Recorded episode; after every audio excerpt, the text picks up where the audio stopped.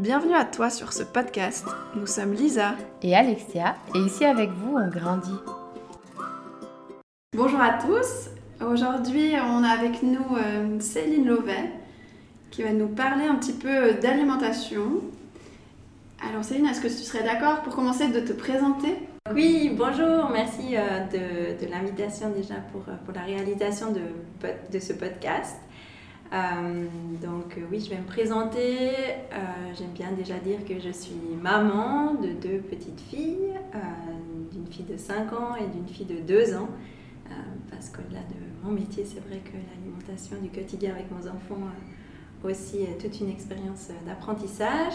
Et puis, je suis diététicienne à SDD dans mon propre cabinet, où je reçois effectivement des enfants, des adultes en lien avec l'alimentation et la gestion émotionnelle de l'alimentation, notamment des troubles du comportement alimentaire.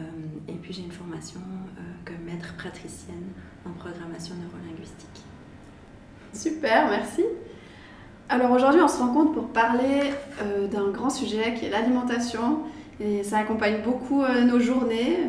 Et c'est vrai que parfois, on se retrouve un petit peu perdu face à tout ça, à l'accompagnement qu'on peut faire en structure, par rapport au plaisir de manger pour les adultes et aussi pour les enfants.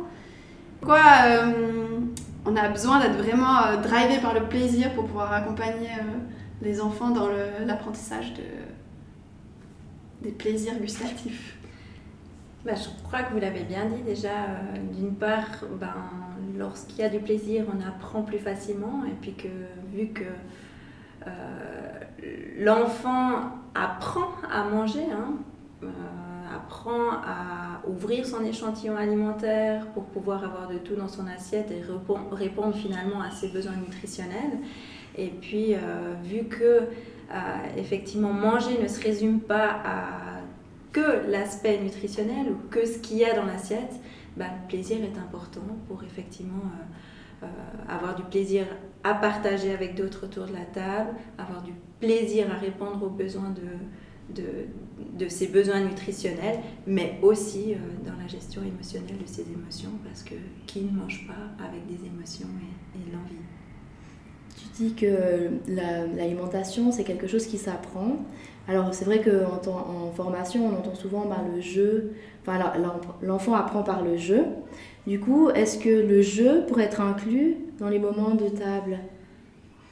Bien sûr, d'une manière cadrée. Je pense que le cadre est sécurisant aussi pour les enfants, mais effectivement, ça peut être la découverte sensorielle.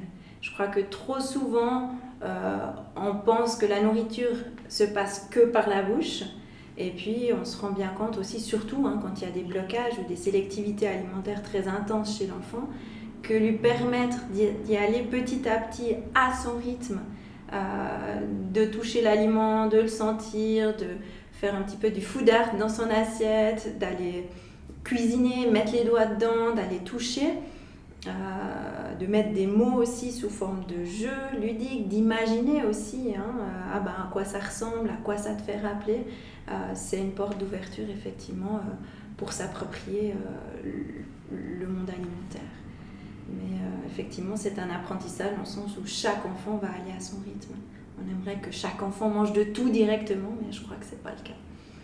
Ce qui est un peu complexe pour nous dans notre quotidien, c'est vrai qu'on entend cette notion de plaisir et ce rythme, mais parfois, ce qu'on permet à un, on pourrait ne pas le permettre à l'autre, et puis il pourrait y avoir des différences. J'entends par exemple un enfant pour qui c'est impossible de mettre un aliment en bouche. Peut-être qu'on pourrait tolérer un jeu à travers ça, et puis peut-être pour l'autre qui a déjà l'habitude de manger cet aliment, on serait un peu plus réfractaire en se disant mais tu le connais, donc t'as peut-être plus besoin de jouer avec ça en fait.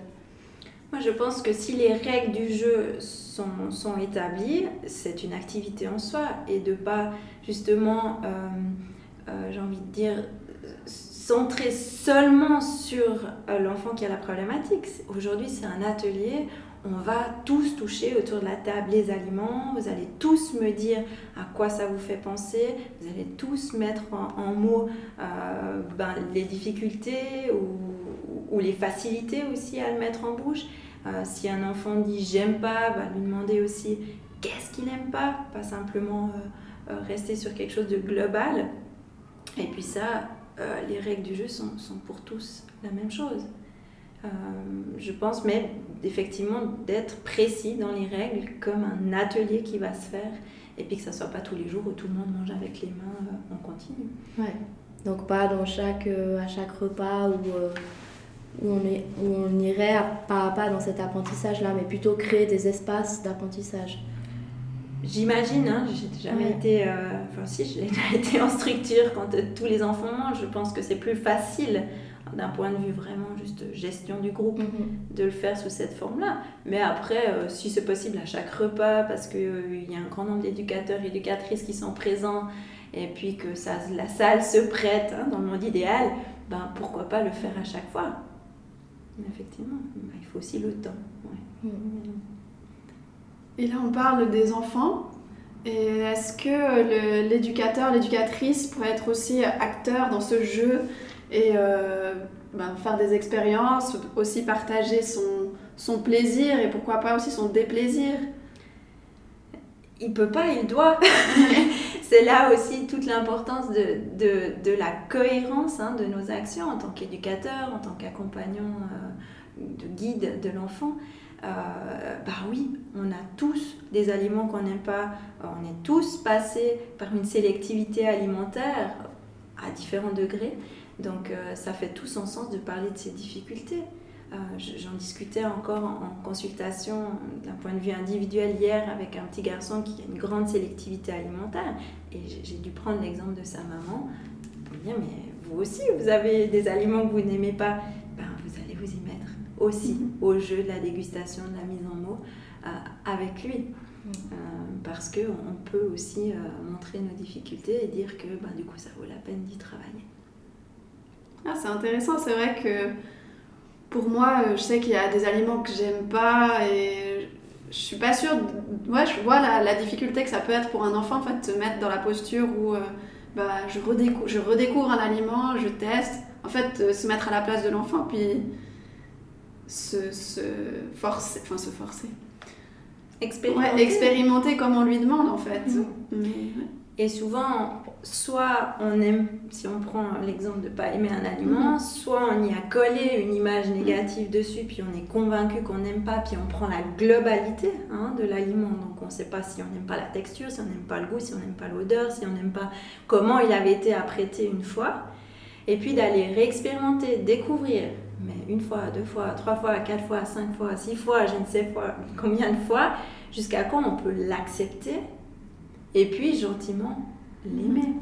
Et je parle parce que j'ai fait l'expérience. Hein. Je donne souvent l'exemple du fenouil parce que je détestais ça. Puis je me suis dit, bah, quand même, avoir un peu de cohérence aussi dans ce que je dis. C'est clair que la théorie scientifique, elle est là, mais est-ce que j'ai besoin d'aller vérifier moi-même? Et c'est vrai qu'aujourd'hui, en saison de fenouil, il y a tout le temps du fenouil à la maison, alors qu'avant, même l'odeur, je partais en courant. Donc oui, c'est possible, même chez les adultes. On entend souvent, c'est vrai, dire l'alimentation en structure d'accueil, c'est particulier parce que en tant que professionnelle, chacune a ses repères et ses critères.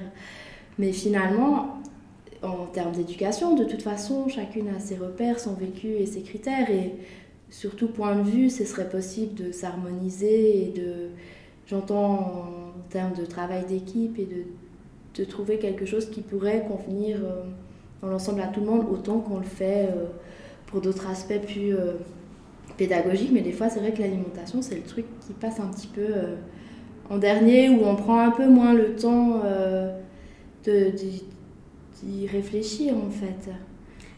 Oui, et puis je crois que d'une manière générale, hein, je vais globaliser, mais je crois que ça soit en thérapie, en éducation, à l'école aussi, en tant que parent aussi, on évite dans l'alignement d'activités, de faire des choses, dans le suivi de programmes, au-delà de nous pencher sur le réel besoin de l'enfant.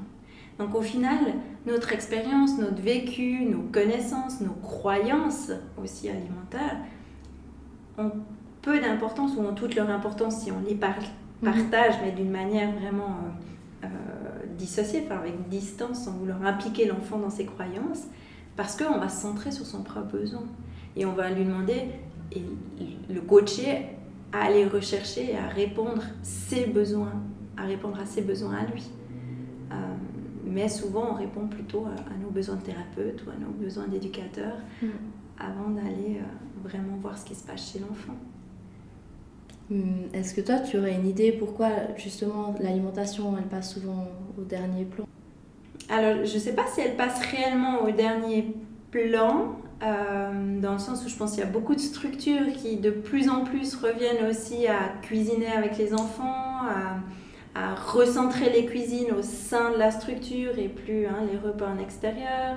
Il y a de plus en plus aussi d'éducateurs et d'éducatrices qui sont sensibles à la transmission dans les connaissances de d'où vient l'aliment jusqu'à sa confection, jusqu'à comment le manger. Parce que effectivement, il y a je pense que c'est un peu l'évolution de la société, mais peut-être qu'il y a moins le temps de transmettre à travers les générations toutes ces connaissances-là. Et du coup, certains éducateurs et éducatrices se sensibilisent à ça et disent « mais c'est fou, il n'y a plus ces connaissances qui sont transmises ». Souvent, j'ai des éducateurs qui disent ah mais c'est fou, en structure quand on demande d'où vient l'aliment, on nous dit de la Migros ou des choses comme ça, qui sont choqués avec ça, mais ça ne m'étonne même pas.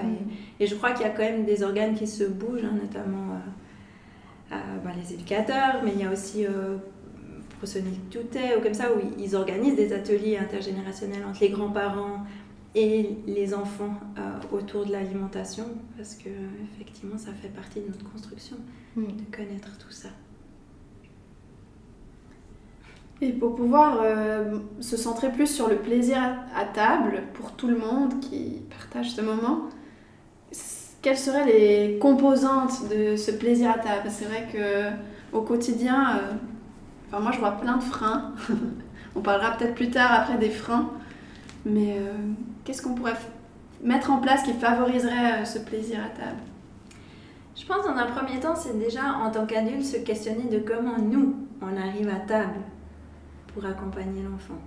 Dans le domaine familial, souvent on a la journée derrière, on doit se dire « ah purée, il faut faire le souper », on doit encore, si possible, garder une bonne ambiance au repas, puis ensuite, c'est encore la douche, préparer les devoirs, enfin tout ça. Donc souvent les parents arrivent, je généralise, souvent dans un stress déjà eux-mêmes et puis attendraient que leur enfant soit calme. En structure, je vous pose la question, vous êtes certainement aussi dans un stress, il faut gérer tous ces enfants, il y a du bruit, ils arrivent avec leurs émotions, ce qu'ils ont vécu le matin à l'école pour ceux qui sont en UAPE. C'est compliqué. Mais je pense qu'on gagnerait déjà à, ok, comment je suis là maintenant, moi, en tant qu'adulte, avant d'aller manger avec les enfants? Comment j'ai envie d'être aussi pour mon propre repas et comment j'ai envie d'être avec les enfants? Et du coup, de faire le même exercice avec eux. Mais pour ça, il faut calibrer déjà comment l'enfant arrive. Si il est un peu éparpillé, il bouge dans tous les sens, il est agité, et puis voilà. Ok, mon petit, on y va, on va se calmer gentiment et on va peut-être manger tranquillement. Et se concentrer, passer un bon moment. Mais il faut aller l'attraper dans son rythme à lui. Donc déjà ça, puis peut-être aussi de, je sais pas, dans certaines structures le faisaient maintenant, je sais pas dans les vôtres, mais comme il y avait avant, quand ils arrivent à l'école, avant de passer à table, il y avait un petit atelier de, on se recentre. Alors souvent il y a joué dehors parce qu'il y a aussi besoin de ça, ils ont été sur les bancs d'école, il y a besoin peut-être de bouger, mais de prendre 5 minutes où, ok, on se recentre, peut-être, ce serait le moment où on s'assied tout en rond, on dit, ok, toi, ton ventre, il en est où? Peut-être avec certains petits outils où ils doivent dessiner le ventre, ou des chiffres entre 0 et 10, t'en es où? T'as faim comment? T'en as envie de manger, elle est comment? Se questionner par rapport à ça aussi émotionnellement. Si tu dois choisir un petit smiley aujourd'hui, comment tu te sens? Parce que il va aussi manger avec ses émotions. Et puis ça permet en fait de globaliser cette démarche à tous les enfants. Et pas simplement à l'enfant qui mange avec ses émotions rapidement parce qu'il ne sait pas faire autrement pour gérer ses émotions, ou l'autre qui ne mange plus parce qu'aujourd'hui il s'est fait embêter par les petits copains à l'école. Enfin, je prends des grosses caricatures, mais voilà. Et puis celui qui gère plutôt ses émotions, ce sera juste justement un exemple pour le groupe, une autre manière de fonctionner à démontrer au groupe. Et je pense que du coup, c'est gagnant pour les éducateurs et éducatrices ou pour les parents, et c'est gagnant aussi pour les enfants qui pourront en bénéficier. Et ça offre déjà un climat, je pense, et beaucoup plus calme. Ça serait intéressant de faire une étude et puis de démontrer du coup après comment est juste l'impact peut-être déjà auditif dans la salle, sonore. Donc tout ça, tous ces éléments, c'est tout ce qu'on met en amont pour se préparer.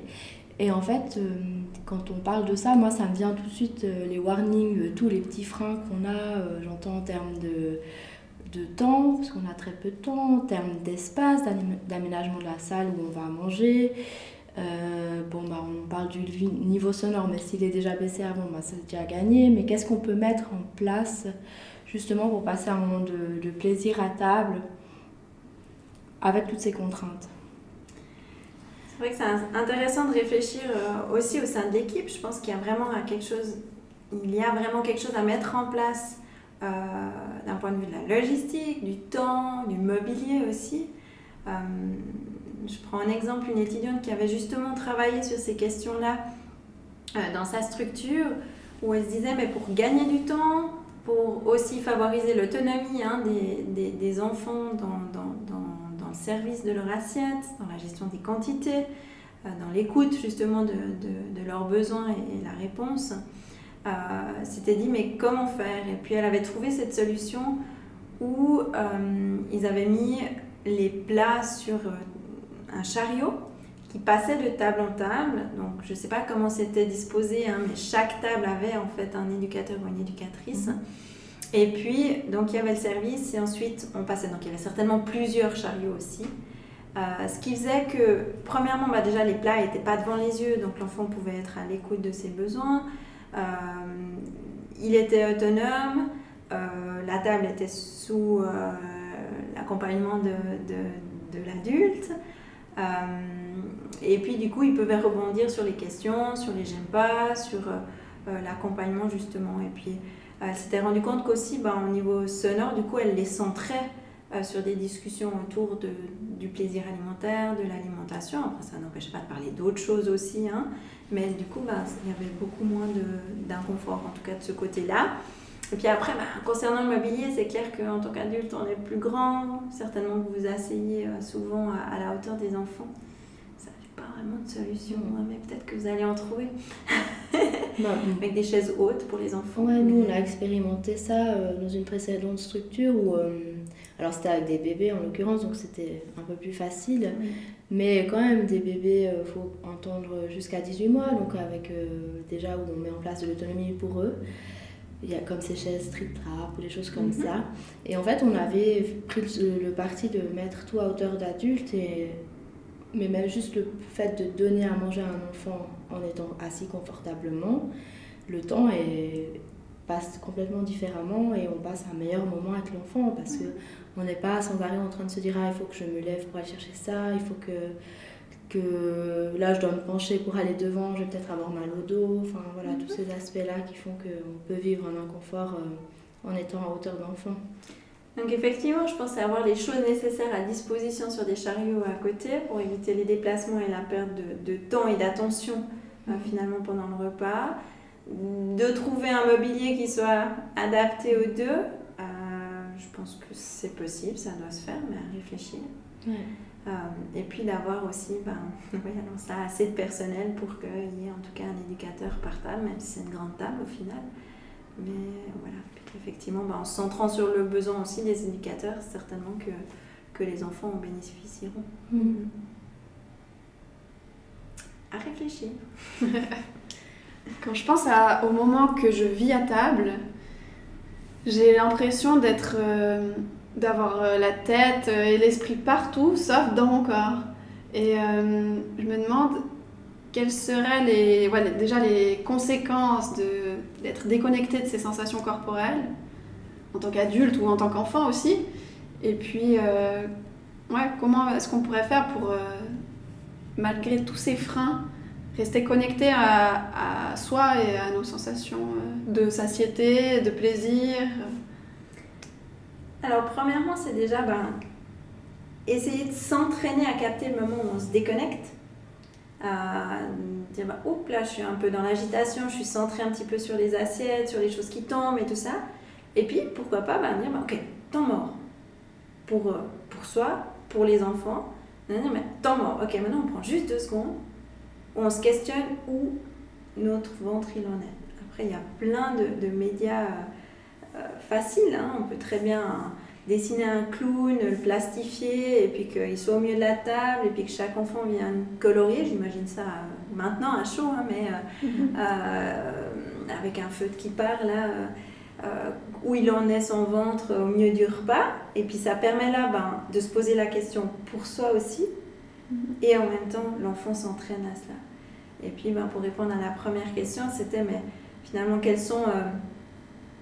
Enfin, les risques, c'est pas le mot que tu as utilisé, mais quels sont les risques si on n'écoute pas ses besoins et tout ça, ben, soit dans un sens, ça peut amener à l'enfant ou à l'adulte qui répond pas à ses besoins sur le moment et qui aura faim rapidement par la suite et qui, en fonction de la gestion de son comportement alimentaire, va compenser par d'autres aliments hors repas, ou alors à l'inverse, peut manger très rapidement, aller au-delà de son rassasiement parce que le temps n'a juste pas été assez long pour que le corps puisse donner les signaux de rassasiement du trop, du pas assez ou du assez, et puis finalement ressortir souvent avec trop. Et aussi dans la centration de ce qu'on mange d'un point de vue sensoriel, d'être vraiment dans le moment présent, de dire bah, il y a eu valoriser aussi le repas, la cuisine qui a été faite, découvrir de nouveaux goûts, se concentrer, c'est aussi la porte sur le monde extérieur, quoi, à travers les sens. Je pense que si on avait un enfant ici et puis qu'on lui demanderait c'est quoi le plaisir à table, spontanément, ce qu'on pourrait projeter en tant qu'adulte, c'est de se dire, bah, elle va nous dire forcément des choses pas très équilibrées, ou peut-être pas ce que nous on aurait choisi pour lui, pour sa santé. Et le fait de leur laisser le choix et de se dire ben, ils se servent tout seuls, peut-être qu'en tant qu'adulte on se dirait mon Dieu, mais en fait il va rien manger de légumes, de ce qu'il devrait ou de ce qu'on attend de lui, il va manger que des choses qui sont peut-être en plus grande quantité que ce qui est recommandé, parce qu'on a beaucoup de critères qui nous recommandent qu'est-ce qu'il doit manger en termes de protéines, féculents, produits laitiers, enfin, etc. Et pourquoi est-ce qu'on leur fait pas confiance dans leur choix d'alimentation, et on se dit tout de suite, de toute façon, ils font le mauvais choix. Est-ce que tu as une idée, toi Et oui, et je compte sur vous pour changer les choses en tant qu'éducateur, éducatrice, et je pense qu'on gagne à former les parents avant la naissance de leurs enfants. Parce qu'on est tellement pris dans des messages sociétaux pour donner un exemple, hein, on va dire mais goûte le bon chocolat comme il est bon, mais attention, hein, mange-en pas trop surtout, hein, parce que c'est pas bon pour la santé, ou même, hein, j'entends certains parents, non mais tu sais tu vas grossir si t'en manges trop, alors voilà, déjà ils savent pas ce que c'est la santé, ils savent pas trop ce que c'est grossir encore, enfin voilà. Et puis à l'inverse, on va dire, mais alors les légumes et les fruits, mais mange-en, mais combien tu veux. Et puis au-delà de ça, même en structure, hein, des fois on va dire, tu manges ton fruit ou ton légume avant d'avoir la sucrerie. Et du coup, on met sur un piédestal d'envie les produits qui sont sucrés, les produits qui sont plutôt gras ou plutôt très salés. Et puis les légumes, ben, on les diabolise un petit peu de cette manière-là. Et forcément, du coup, l'enfant, s'il a possibilité de se diriger vers des aliments, vu qu'on a tellement fait cette différence dans ces différents groupes d'aliments, bah, il va se diriger vers des choses plutôt sucrées ou plutôt grasses. Et c'est assez intéressant, parce que je disais que j'étais maman, malheureusement mes filles sont des fois des cobayes, mais elles vivent bien. De voir une période où peut-être on est en vacances, où il y a plus de sucreries, où il y a plus de choses, ou la période d'Halloween, ou la période de Pâques, où on a enfin fini ces œufs de Pâques, enfin voilà, bah, il y aura moins de demandes de choses sucrées, parce qu'elles en ont un petit peu tout le temps. Et je trouverais intéressant, je ne l'ai encore pas fait, hein, parce que je suis aussi dans ces messages sociétaux, des fois rattrapée par cela, de mettre à côté du plat à fruits le plat à friandises. Ou en tout cas, chez moi, le tiroir à friandises, à chocolat, à biscuits, à toutes ces choses-là, est accessible à tout le monde, même aux enfants. Mmh. Parce que forcément, on crée des attirances chez eux, et puis, ben, voilà. Et dans un second temps, c'est aussi l'éducation. Parce que si on accompagne l'enfant à la dégustation, je sais pas, de fruits, on va chez le producteur, on cueille sur l'arbre, puis on dit mais goûte, comment c'est bon, tu sens comment c'est juteux, comment, ou une pomme, comment ça peut être croquant, tu sens la différence entre la Pink Lady, la Golden ou ça, bah, ça donne une autre valorisation que mange ta pomme, c'est bon pour la santé, puis quand tu auras mangé ta pomme, tu pourras avoir accès au chocolat. J'entendais l'autre jour un papa qui disait « Oh, j'ai voulu faire plaisir à mon fils, je l'ai amené au McDo, il n'avait jamais été. » J'ai cru que je tombais de ma chaise. J'ai dit « Mais vous, vous aimez quoi manger? Vous aimez... » « Ah, moi j'aime les choses, oui, un burger, oui, mais alors un burger qui est croquant, avec une... » Je dis « Mais pourquoi vous ne lui avez pas partagé ça ?»« Mais parce que les enfants, ils aiment le McDo. » Je dis « Non, pas forcément. C'est pas mal d'aller au McDo, c'est pas ça que je dis ça. » Mais du coup, qu'est-ce qu'on met comme étiquette derrière le plaisir? Et ça, par contre, j'ai expérimenté avec mes enfants. Et si je leur demande le repas le meilleur, c'est pas forcément des nuggets, c'est ça. Elles ont plus de plaisir à choisir au restaurant dans la carte des adultes, de découvrir des nouvelles choses. Je sais pas pour les donner en exemple, mais pour montrer la démarche que c'est possible. Mais comment on les éveille au goût? À quel goût on les éveille, comment on les accompagne, quelle étiquette on met sur les aliments et quelle étiquette ou quel aliment on joint au plaisir aussi. C'est vrai que je pense qu'on a beaucoup de peur là derrière, c'est tous les problèmes de santé et on en parle énormément juste à la télé par exemple, où tout ça est valorisé et le reste est diabolisé. Et justement, c'est vraiment contre-productif de diaboliser, mais on peut le voir à l'état d'adulte. Si on se met en restriction, on se dit on se mange plus, type le carême, ou bien voilà, ou dans certaines problématiques de troubles du comportement alimentaire, on restreint, on mange plus tel produit, pour changer un peu le chocolat ou les biscuits ou les choses comme ça, on se rend bien compte que le système d'envie il est au max, puis le jour où tout d'un coup on ouvre la porte à ce genre de produit, c'est difficile de s'arrêter. Ben, c'est la même chose chez l'enfant. Si on lui interdit toutes ces choses, puis tout d'un coup, il a un jour accès, alors soit effectivement ça amène à un débordement, puis alors, mal au ventre une fois, ça va, mais il y a le risque de grignotage en cachette, et là c'est bien plus problématique. Et puis je pense que si effectivement on présente tous les aliments tout le temps sans les diaboliser, ben, forcément il y a un équilibre alimentaire qui se fait à la maison où on structure. Parce qu'il y a une variété, il y a autant le cake au chocolat au goûter, que le lendemain il y a une salade de fruits, qu'une fois c'est un yogourt, et puis voilà, puis ça s'équilibre un petit peu sur la semaine, et pas que sur la journée. Oui, et puis peut-être qu'au début, si on part dans cette optique-là, en se disant que tous les aliments ont la même valeur, peut-être qu'au début il faudrait un temps d'adaptation à l'enfant, comme pour tout changement.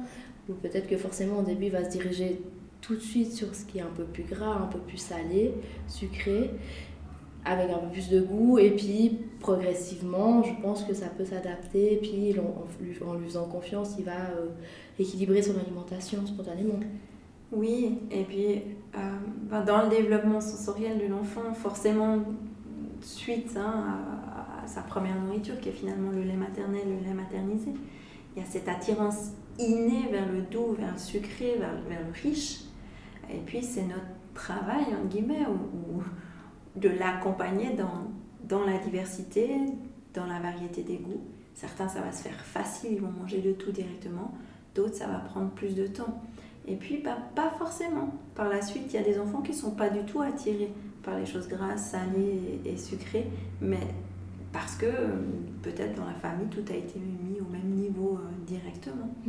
Après, bien sûr, il y a l'influence des copains, il y a les anniversaires, où on se rend compte qu'il y a plus de choses qu'ils vont aimer ou pas. Et il y a tout le packaging aussi. Là, c'est aussi intéressant parce que de ne pas aller directement, forcément, la chose la plus sucrée, rose, de toutes les couleurs, plein d'édulcorants et d'additifs et de choses comme ça, va avoir le plus beau packaging avec les belles licornes et qui va attirer l'enfant. Et là, c'est assez intéressant aussi l'accompagnement. On pourrait avoir un nom direct qui va faire que « Ah, mais j'en ai trop envie » et puis le jour où il y en a, ben, c'est compliqué. Ou la première fois qu'il a son argent de poche, ben, c'est clair qu'il va se tourner vers ça.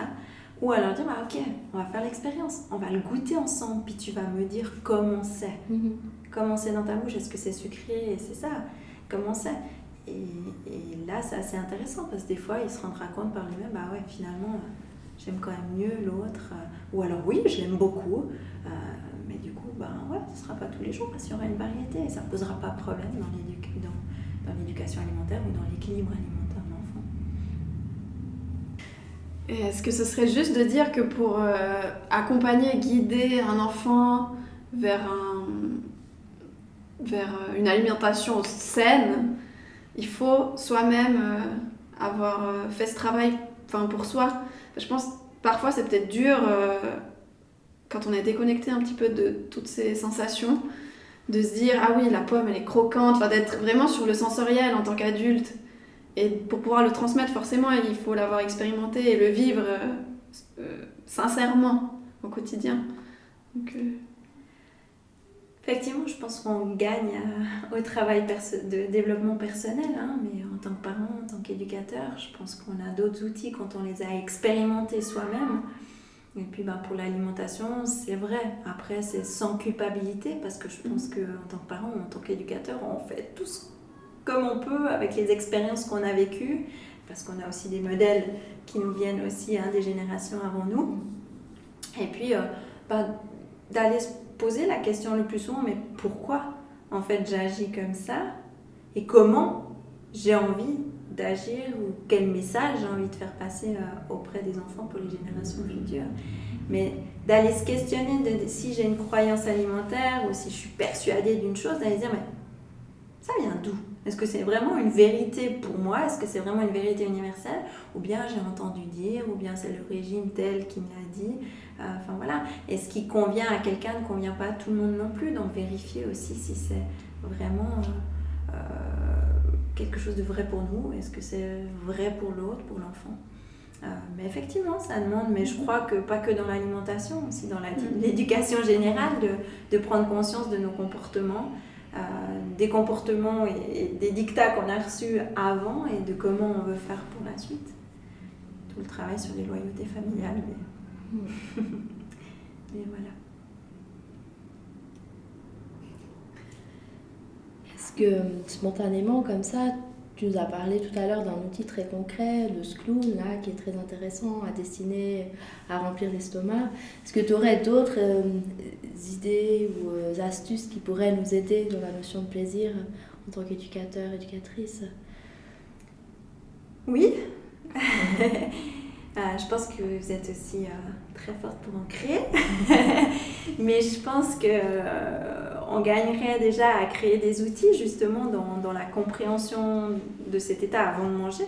Hein, donc, pas forcément dire bon, on fait de la méditation pour tout le monde parce qu'il y en a que ça leur parle, d'autres ça leur parle pas.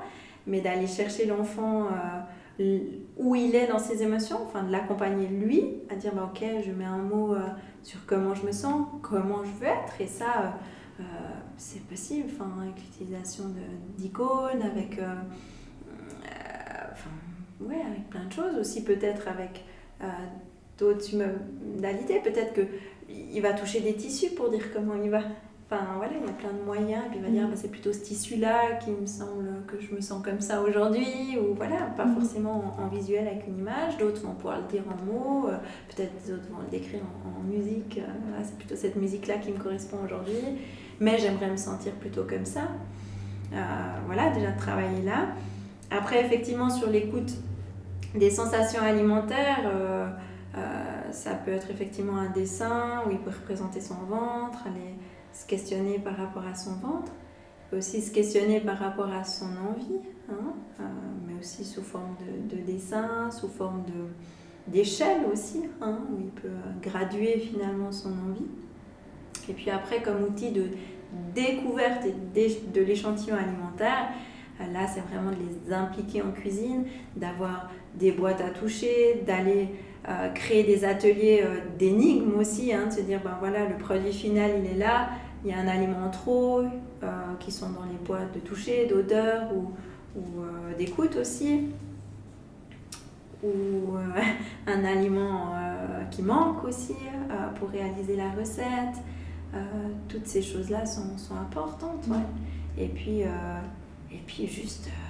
juste la mise en mots, qu'ils puissent mettre en mots, parler de ses émotions, parler de ses freins, parler aussi de la symbolique qu'il met sur les aliments. Hein. Souvent, l'enfant imagine comment l'aliment va être dans son corps, et pour certains, ça peut être traumatique. Donc, c'est assez intéressant d'aller aussi dénouer de ce côté-là les nœuds. Et puis aussi, tout devoir d'éducation, j'ai envie de dire, sur la connaissance d'où viennent les produits, de leur origine, de la manière de les faire, de les cuisiner. Et ça, c'est juste pour le futur des cadeaux. Parce qu'un jour, s'ils savent cuisiner, ça, c'est dans la transmission des générations encore plus loin, c'est aidant. Je ne sais pas si j'ai répondu à la question. Oui, merci. J'ai certainement d'autres outils, mais... Ouais, ça donne en tout cas une palette d'idées et des fois juste de donner une idée, ça nous va en générer une autre, et puis de tester, et puis, voilà, ouais, et d'oser tester. Puis je pense qu'on gagne à rêver à des projets, à le critiquer par après, parce que vous avez, voilà, moi je parle surtout en individuel parce que j'ai pu avoir aussi des ateliers, mais jamais plus de 5-6 personnes, vous avez je sais pas combien d'enfants à table, donc c'est différent. Puis de critiquer, de refaire, de réaliser, mais jamais se décourager du moment que c'est centré sur le besoin de l'enfant. Vous allez cibler en fait quel est le besoin de l'enfant et puis généraliser pour créer un outil. Parce qu'il y a certainement plusieurs enfants qui ont ce besoin-là, peut-être dans la gestion des quantités, peut-être dans la découverte de l'échantillon alimentaire parce qu'il y a une sélectivité alimentaire qui est là. Voilà. Puis après, on a parlé surtout du plaisir alimentaire chez les grands, finalement. Mais ça commence aussi chez le nourrisson. Merci en tout cas pour toutes ces pistes et cet échange. En tout cas, je pense que j'arriverai avec un autre état dans mes repas de la semaine prochaine, par exemple. Et puis avec plein de projets, de défis en tête. C'est motivant d'échanger sur ça. Merci. Ouais, et de prendre le temps... d'y consacrer justement un instant de réflexion ou d'analyse personnelle, parce que justement, voilà, moi personnellement, où est-ce que j'en suis avec ça et comment est-ce que j'arrive avec les enfants en fait, parce que, en tout cas moi personnellement, c'est vrai que c'est quelque chose que je fais moins, que je fais beaucoup plus sur d'autres choses, et de prendre conscience de ça va me permettre de m'aligner aussi dans ma posture professionnelle. Donc, merci beaucoup. Mais merci à vous deux. Et puis, oui, j'ai plein de projets à réaliser. Et puis, je suis sûre que vous accompagnerez ces enfants à développer un comportement alimentaire serein. Et puis, peut-être aussi une image corporelle positive pour leur avenir. Merci, Céline. Merci. Merci de nous avoir écoutés. On espère que ces paroles feront germer en toi de nouvelles réflexions. Et à bientôt pour un prochain épisode.